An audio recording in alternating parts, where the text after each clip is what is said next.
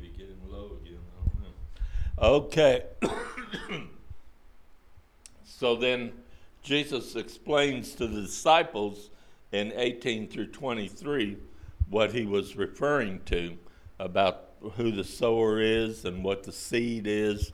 And the sower, of course, is the preacher, or in this case, Jesus himself was a sower, and some would receive it and others would reject it, or they might receive it first and be excited about it, but then when persecution and the sun shines bright upon it, then they get discouraged and they don't bring forth fruit.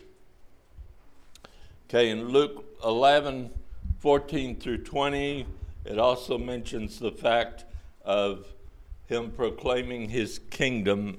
Brother Mickey, would you be able to read that? Luke 11, 14 through 20.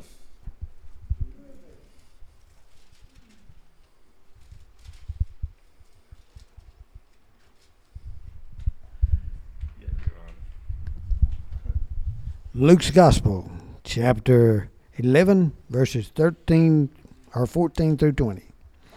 And he was casting out a devil. It was dumb. And it came to pass, when the devil was gone out, the dumb spake, and people wondered. But some of them said, he casteth out devils through the Beelzebub, the chief of the devils. And others, tempting him, sought of him a sign from heaven. But he, knowing their thoughts, said unto them, every kingdom divided against itself is brought to desolation, and a house divided against a house falleth.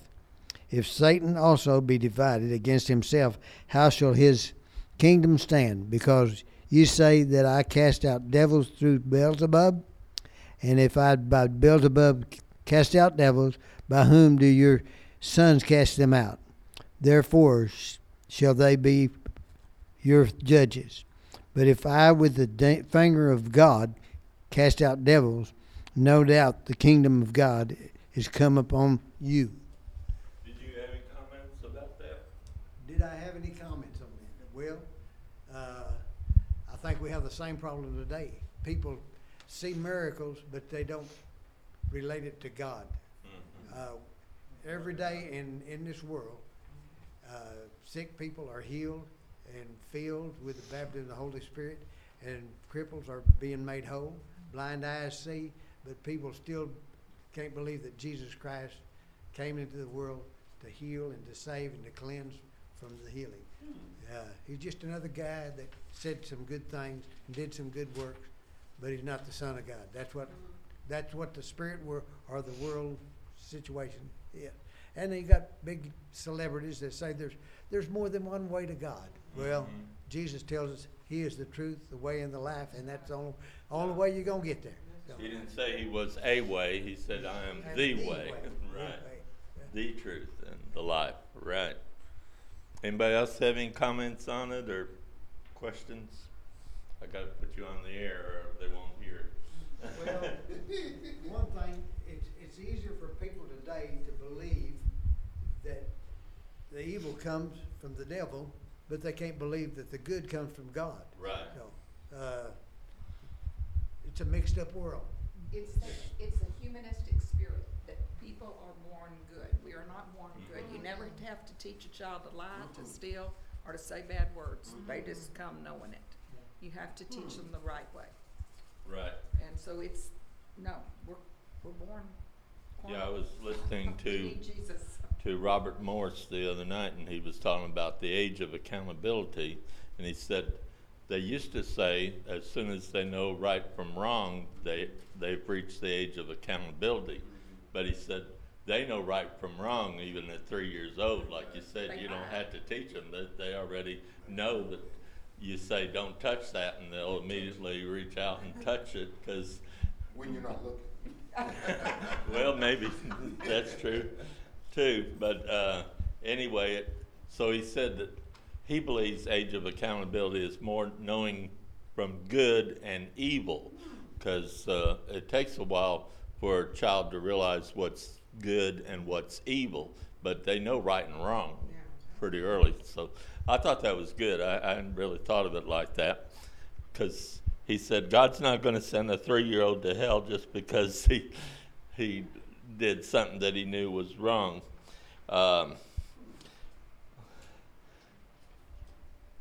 But also in that passage that Mickey read there in Luke, we see that there's two kingdoms.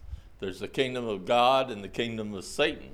And so he said that if the devil casts out devils, then he's going against his own kingdom, you know. So he's, that word Beelzebub means the prince of demons. And, of course, that's Satan, because he's over all the demons.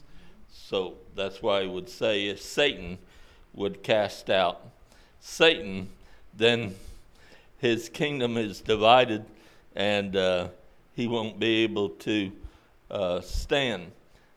But then he goes on to say, but if I with the finger of God cast out devils, no doubt the kingdom of God is come upon you.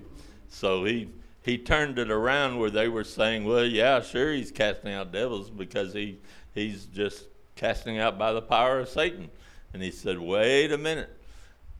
Be careful, because I'm casting them out by the finger of God. And so they were close to blaspheming by saying that he was doing it by Satan's power instead of the Holy Spirit's power.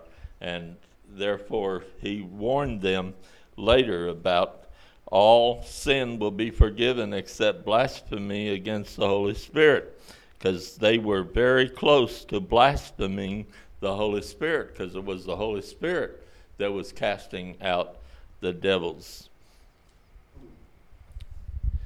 All right. Our next one is in John 3.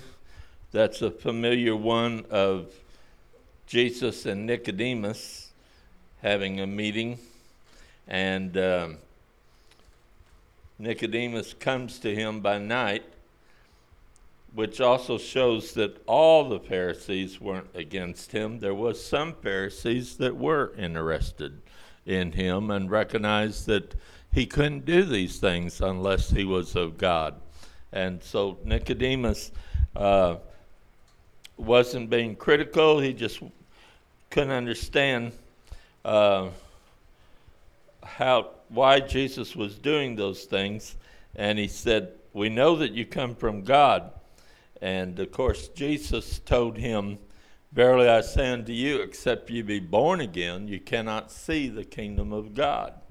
And this was a religious ruler, and because he acknowledged later on, he said, art thou not a master of Israel, and you know these things? And then he pointed to him the fact of what happened in the wilderness when the children of Israel were being bitten by fiery snakes. And God told Moses to make another snake out of brass and put it up on a pole, and whoever looked at that would live. So he said, as Moses lifted up the serpent in the wilderness, so also must the Son of Man be lifted up.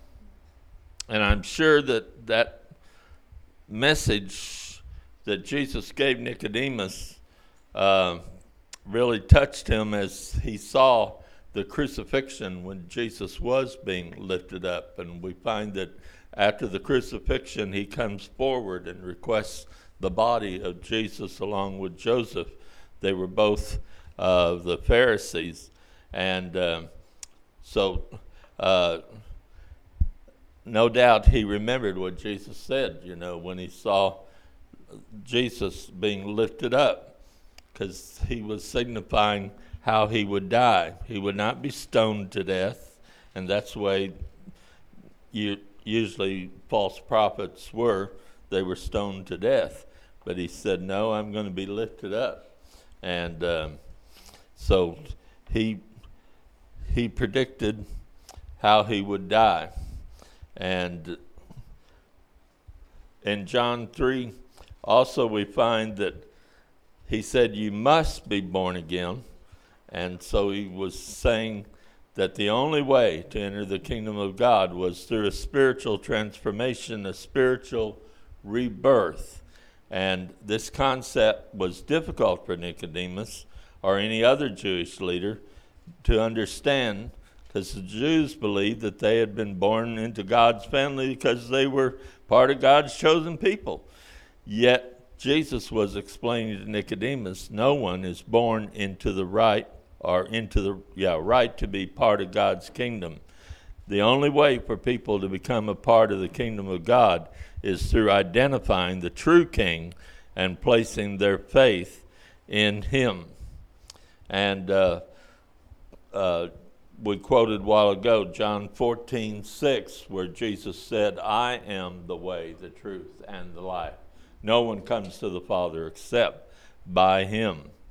And this is one reason why people don't like the message of Christianity, because they think, like our brother pointed out, they want to have other ways than through Jesus.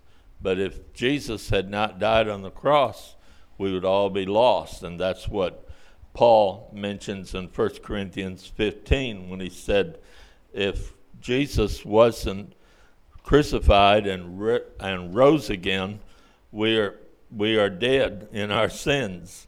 And so He made a way for people to live in God's kingdom and have a relationship with Him. So in His mercy, God continues to keep the door open for people to accept His gift of everlasting life. So when we have these loved ones that are outside of the ark of safety, we need to really continue to pray for them, love them, and pray that God will send some kind of a labor their way that will help point them to Christ. Lord, we thank You for Your word. We're so thankful that Jesus came and that He loved us with an everlasting love. And we thank You for Your love, Lord. And we pray that You'll help us in loving others and pointing others to You. And we pray that You will bring in our lost loved ones and those of our acquaintances, that they will truly be born again and filled with the Holy Spirit. Hallelujah. And we pray that You'll be with us service to follow. And we praise You for everything that You're going to accomplish in hearts and lives today. In Jesus' name, amen. God bless you, and we'll see you next week, Lord willing.